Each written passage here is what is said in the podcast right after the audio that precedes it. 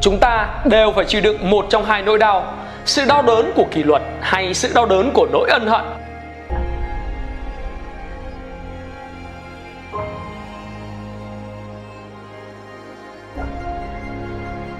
Dù làm bất cứ điều gì, chúng ta luôn bị bủa vây bởi những rắc rối trong cuộc sống, những vấn đề, stress, hóa đơn tiền nhà, những khoản nợ, những thất bại, những trông gai và lo lắng bộn bề chúng ta gọi đó là khó khăn, rồi mặc nhiên chấp nhận chúng như là một lẽ thường để có thể tiến tới thành công. Nhưng sẽ như thế nào nếu tôi nói với bạn rằng đó không phải là khó khăn, mà chỉ là những thử thách? Khi ta xem những điều trông gai đó là thử thách, ta sẽ không còn nặng nề mỗi ngày về việc có quá nhiều thứ cản trở ta đến mục tiêu, mà ta xem mọi thứ như là một cuộc chơi, mà tại đó những chướng ngại vật sẽ trôi rèn chúng ta và để trưởng thành hơn, bản lĩnh hơn khi ta xem đó là những thử thách, ta sẽ nhẹ lòng hơn và biết rằng vượt qua thử thách thì ta sẽ tiến dần và tiến gần hơn đến mục tiêu của mình. Người khác làm được thì mình cũng làm được, thậm chí là làm tốt hơn. Đó là điều mà tôi luôn luôn nhắn nhủ với bản thân mình. Tôi không cho phép bản thân mình lười nhác. Các bạn trẻ hãy nhớ rằng mình có nghèo hơn, xấu hơn thì mình phải nỗ lực hơn. Không có cách nào khác, không có phép nhiệm màu diệu kỳ nào ngoài sự nỗ lực của bản thân cam kết và có trách nhiệm với bản thân. Dù bạn là ai, bạn cũng sẽ có những khó khăn của riêng mình. Điều quan trọng là bạn hãy coi đó là những thử thách mà thượng đế dành riêng cho bạn. Phải, thượng đế dành riêng cho bạn. Mục tiêu của bạn càng lớn và xuất phát của bạn càng xa thì thử thách càng cam co và khốc liệt. Để đạt được thành công, bạn cần phải có sự kỷ luật với bản thân. Kỷ luật có nghĩa là bạn phải làm điều bạn nghĩ một cách đúng, có chủ đích bất kể cảm xúc của bạn là như thế nào. Kỷ luật đó là sự tự do. Bạn kỷ luật với bản thân mình, bạn sẽ hoàn thành công việc đúng hẹn đó là sự tự do. Khi bạn kỷ luật với bản thân, bạn sẽ tìm được cách sắp xếp thời gian và phân bổ cho công việc một cách hợp lý để cân bằng giữa công việc và cuộc sống. Đó chính là sự tự do. Khi bạn kỷ luật, bạn phải rèn luyện bản thân trong sự hà khắc mỗi ngày. Nhưng nó giúp bạn đạt được điều mình muốn, vì bạn đã chọn con đường đi khác với những người còn lại. Khi bạn kỷ luật, bạn biết rằng không có áp lực thì sẽ không có kim cương. Vậy bạn chọn làm kim cương hay là làm hòn sỏi trôi giạt ở bãi biển? Người làm đúng việc là người sẵn sàng chấp nhận, trải qua thử thách trước khi nghĩ đến việc tận hưởng. Khi bạn làm ngược lại là bạn đã đi sai với quy luật và nếu bạn đã đi sai rồi thì bạn sẽ là người trả giá cho chuyện đó. Không có một công việc nào cho phép bạn chỉ có tận hưởng cả. Mọi công việc đều cần sự nỗ lực và có làm thì mới có thất bại nhưng thất bại sẽ giúp bạn trở nên chín chắn hơn.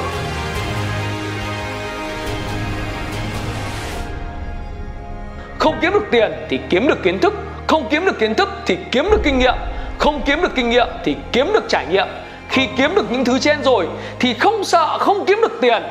Mọi công việc bạn đang làm đều có một mục tiêu rõ ràng và cụ thể. Người có mục tiêu và đặt ra mục tiêu bao giờ cũng thành công hơn những người không bao giờ xây dựng cho mình một mục tiêu cá nhân mục tiêu thì phải luôn luôn rõ ràng và có deadline cụ thể. Và từ đó, trên con đường hướng tới mục tiêu của mình, đến ước mơ của mình, bạn sẽ biết mình cần phải vượt qua cái gì và cần phải làm cái gì để vượt qua những thử thách đó. Người không có mục tiêu sẽ có một cuộc sống vô định, họ sẽ trôi giạt bất cứ đâu mà cuộc đời ấn định cho họ. Họ sẽ sống một cuộc đời của cây lục bình, tôi gọi là Ruby Life. Và vì vậy, họ sẽ có những vô vàn, những khó khăn và những thất bại hết thất bại này đến thất bại khác mà họ không đi được đến đâu bởi lẽ họ không cho mình một đích đến.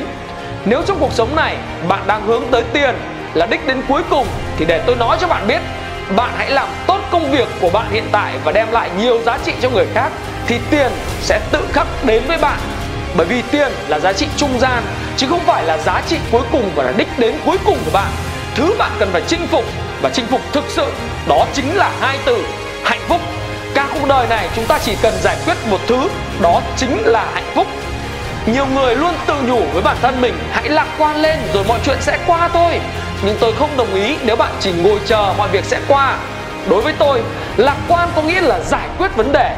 Lạc quan không phải là ngồi cầu nguyện, lạc quan không phải là ngồi tự nhủ, rồi mọi chuyện sẽ qua. Lạc quan không nghĩa là mỉm cười, là chịu đựng mọi thứ. Bạn bị điểm kém thì lạc quan có nghĩa là bạn phải chăm chỉ hơn, nghiêm túc hơn trong việc học mà thất bại trong kinh doanh thì lạc quan có nghĩa là bạn phải ngồi xuống, cầm quyển sổ lên, chỉ ra được lý do tại sao mình lại thất bại và vạch ra kế hoạch cần phải làm tiếp theo là gì. Gia đình bạn đang gặp bế tắc thì lạc quan có nghĩa là bạn phải ngồi xuống, cùng nói chuyện với người thân để chúng ta hiểu nhau hơn rồi cùng nhau giải quyết vấn đề.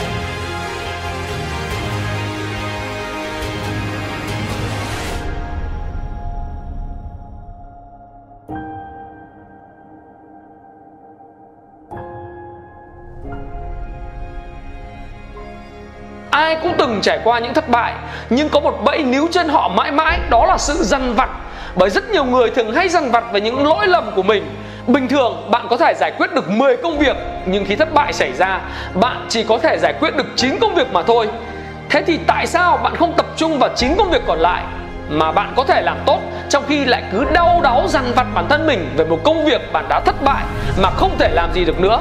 Khi bạn thất bại, Bài học bạn đọc được đó là kinh nghiệm những kinh nghiệm không ai có được ngoài chính bản thân bạn. Đó là những bài học mà sau này nhìn lại, bạn sẽ thấy tự tin hơn về bản thân mình. Nếu ai cũng thỏa mãn với bản thân thì sẽ không có anh hùng. Bạn có quyền tự hào về những gì mình làm được, nhưng đừng tự mãn quá nhiều về nó. Sẽ không có ai quan tâm nhiều đến sự hào nhoáng trong quá khứ của bạn như thế nào đâu. Họ cũng chẳng thèm quan tâm đến việc bạn đã thất bại ra sao chính những điều bạn làm ngày hôm nay và sự thành công trong tương lai của bạn mới có thể định hình nên chính bạn. Và những điều đó phụ thuộc vào những gì bạn đang làm ngay bây giờ. Những thách thức vẫn còn đó, vẫn đang chờ bạn ở phía trước. Việc bạn cần phải làm là không trùng bước và phải luôn tỉnh táo để nhận ra rằng không có gì là thất bại, tất cả chỉ là thử thách. Dám thay đổi để thành công, đây là hình ảnh của chú tôm hùm đang lột xác để rũ bỏ cái lớp vỏ cũ cứng cáp. Bạn thấy đấy quá trình lột xác này vô cùng đau đớn. Và nếu chú tôm này không thể thoát ra, thì nó sẽ vẫn mãi bị kẹt trong lớp vỏ cũ này và chết ở trong đó. Bạn cũng vậy. Bên ngoài bạn luôn luôn có một lớp vỏ cũ kỹ.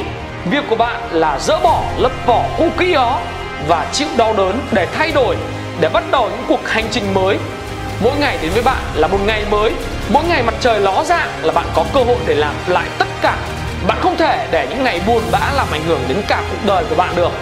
Ngày mới đến là lúc bạn có thể cho mình một cơ hội làm lại tất cả, bỏ lại sau những thất bại dở dang và học cách yêu bản thân mình nhiều hơn.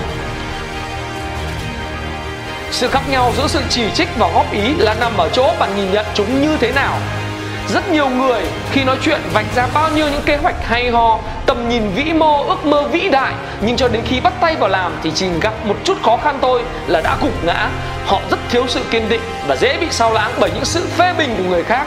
Đối với tôi, sự khởi đầu chưa bao giờ cần hoàn hảo. Quan trọng là bạn phải bắt tay vào thực hiện và làm cho đến cùng.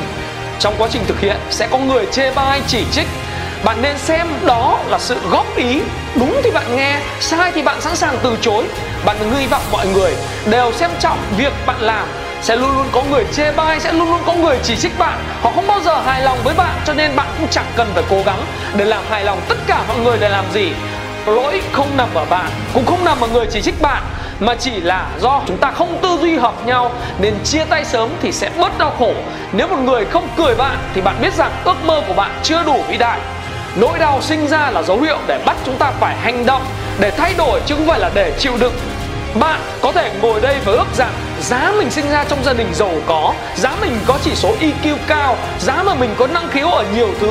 Nhưng bạn nên biết rằng nếu cuộc đời cho bạn một quả chanh, hãy biến nó trở thành một ly nước chanh. Bạn không sinh ra trong gia đình nhà giàu ư? Ổn thôi, hãy cố gắng để học trở nên giàu có và sau này con bạn không phải ngồi để ước như bạn bạn không có chỉ số IQ cao ư? Ổn thôi, hãy cần cù bù thông minh. Hãy nỗ lực hơn để luôn có những công ty chào đón bạn. Bạn không có năng khiếu thì sao? Ổn thôi, mỗi ngày hãy học một kỹ năng mới, một cách có chủ đích, đều đặn nhiều năm liền và bạn hãy xem kết quả của nó mang lại cho bạn sau nhiều năm liền ấy. Rồi bạn sẽ gặp thất bại, nhưng mỗi một lần thất bại là một lần bạn cho mình một cơ hội để thử thách ý chí của chính mình mỗi một lần thất bại là một lần bạn nhận ra bạn đang rút ngắn quãng thời gian thành công của bản thân. Bởi vì đau đớn chỉ là tạm thời và bỏ cuộc sẽ biến nó trở thành vĩnh viễn. Tôi sẽ tiếp tục kiên trì cho đến khi thành công. Không phải tôi sinh ra để bị đánh bại, thất bại không có trong huyết quản của tôi.